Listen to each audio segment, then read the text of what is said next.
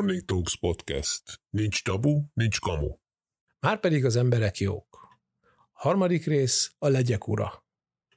A Nobel-díjas fikció és a teljesen ismeretlen valóság. Bojtó Zoltán vagyok a DXN cég gyémánt szintű vezetője. Szenvedélyem a hálózatépítés, de senkit nem szoktam rábeszélni. Ha érdekel a téma, nyugodtan meghallgathatod a podcastemet, a legrosszabb, ami történhet veled, hogy jobban fogod magad érezni a bőrödben, mint most, és szebbnek látod a világot. 1950-ben William Golding, egy angol iskolaigazgató, kitalált egy történetet, ami Legyek ura néven jelent meg, amely több mint 10 millió példányban kelt el, több mint 30 nyelvre lefordították a világon, és a 20. század klasszikusai között emlegetik, meg is kapta érte a Nobel-díjat. A sztori lényege röviden az, hogy iskolás fiúk, egy angol bentlakásos iskola növendékei egy repülő szerencsétlenség folytán egy lakatlan szigetre kerülnek felnőtt kísérők nélkül. Ez nekik az elején nagyon tetszik, megválasztanak egy vezért, hoznak néhány szabályt, nagyon egyszerű szabályokat, mint az, hogy érez jól magad, maradj életben, és ne hagyd kialudni a tüzet. Ez az utóbbi nem sikerül, ugyanis az egyik fiú közülük az őrség során nem foglalkozik a tűzzel, ő inkább elmegy vadászni. Így kialszik a tűz. Ezután két pártra szakadnak, lesznek azok, akik csak vadásznak és elég agresszívan viselkednek, a helyzet egyre súlyosbodik, egyre több konfliktusuk van egymással, a végén még több fiú meg is hal, és gyakorlatilag a teljes katasztrófától csak az menti meg őket, hogy feltűnik egy angol hadihajó a láthatáron, aki aztán visszaveszi őket a civilizációba. Golding a könyvében mesterien tudta ábrázolni az emberi lélek legsötétebb rejtelmeit, és a legyek urával a mázelmélet mellett foglalt állást és tarolt is vele. Azonban, ha az ember egy kicsit tanulmányozza Golding életrajzát, akkor látja, hogy alkoholista volt, depresszióra hajlamos, eléggé boldogtalan ember volt, verte a gyerekeit, mindig is megértettem a nácikat, mivel én is hasonló természetű vagyok, vallotta be.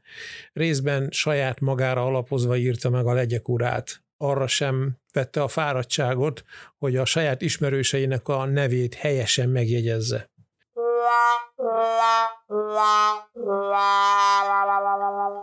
Szóval ez az a történet, a fikció, amiről szinte mindenki tud.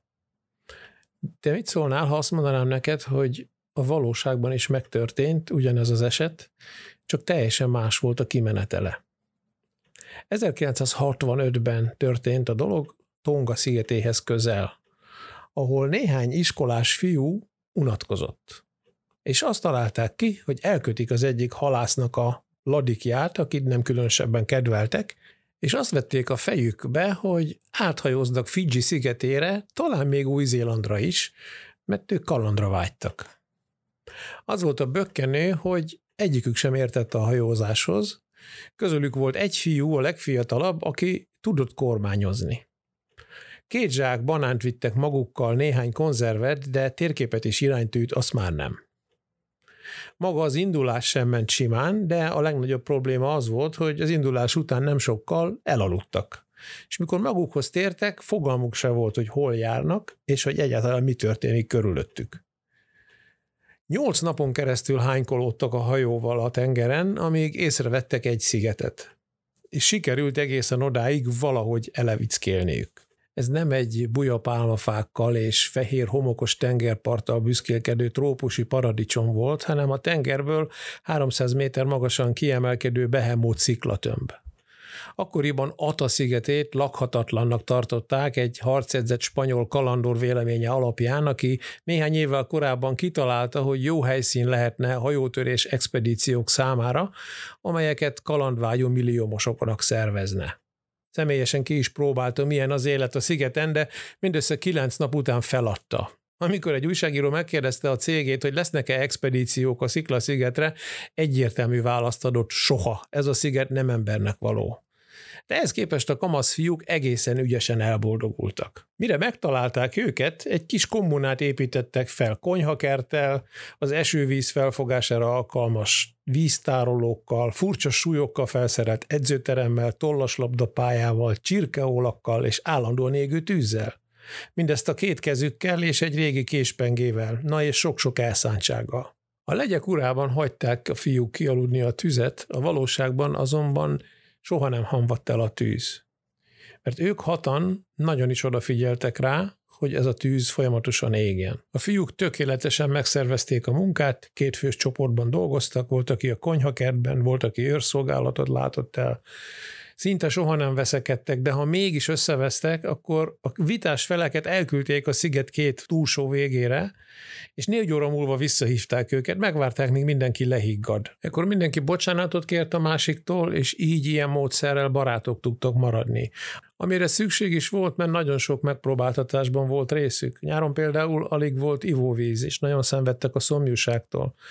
Aztán az egyikük egyszer megcsúszott, és eltörte a lábát, és a többieknek kellett őt ápolni. Mindenféle botok és levelek segítségével tudták sínbe tenni a lábát. Amikor végül 1966. szeptember 11-én megmentették őket, fizikailag a toppon voltak. A helyi orvos teljesen el volt csodálkozva azon, hogy milyen izmos a testük, és hogy Stevennek a lábtörése milyen tökéletesen meggyógyult. Nem tudom, te hogy gondolod, szerintem ez egy szívmelengető sztori, igazi jó könyv, színdarab vagy film alapanyag lenne csak épp senki nem ismeri. Miközben az Ata-sziget lakója feledés homályába merültek, William Golding könyvét továbbra is rengetegen olvassák. Sőt, a média történészek szerint Golding tudtán kívül írásával életre hívta a televízió egyik legnépszerűbb szórakoztató műfaját, a valóságsót. A Big Brother-től a kísértésen keresztül a való világig az összeset.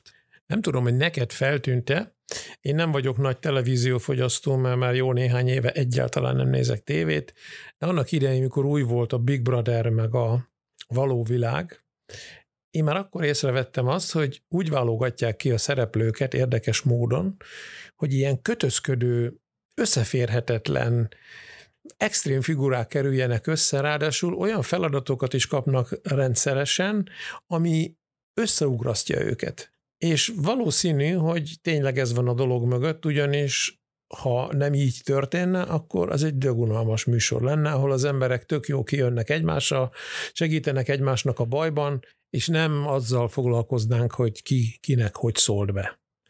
El kell fogadni azt a tényt, hogy a boldogság az unalmas.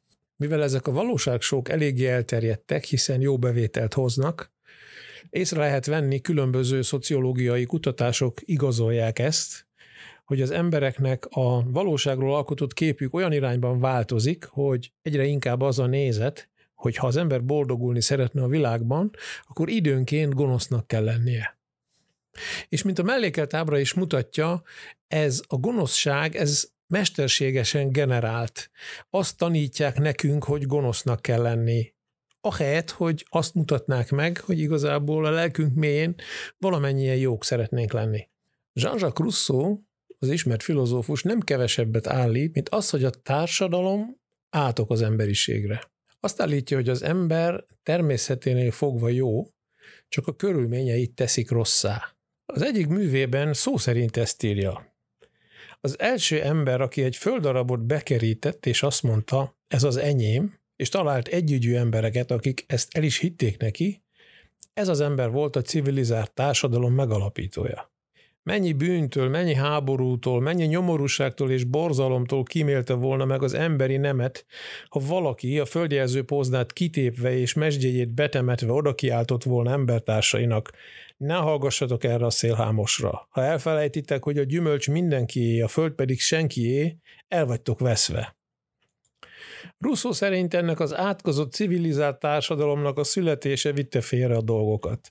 A földművelés, a városiasodás, az államiság nem kiemelt a káoszból, hanem rabszolgaságba és nyomorba töntött minket. De egész biztosan kell, hogy valami oka legyen annak, hogy az emberiség túlélésének az volt az áloga, hogyha mi jók vagyunk egymáshoz, hogyha mi együttműködünk egymással.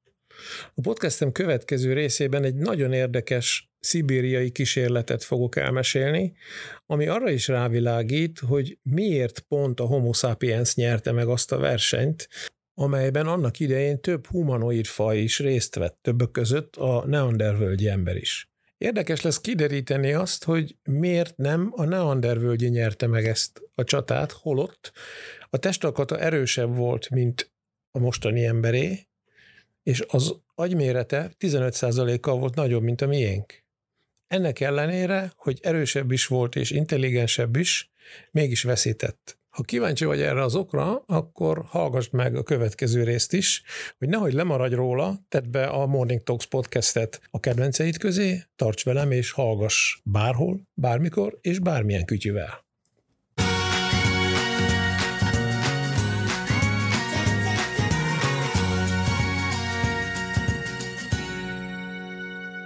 Morning Talks Podcast. Nincs tabu, nincs kamu.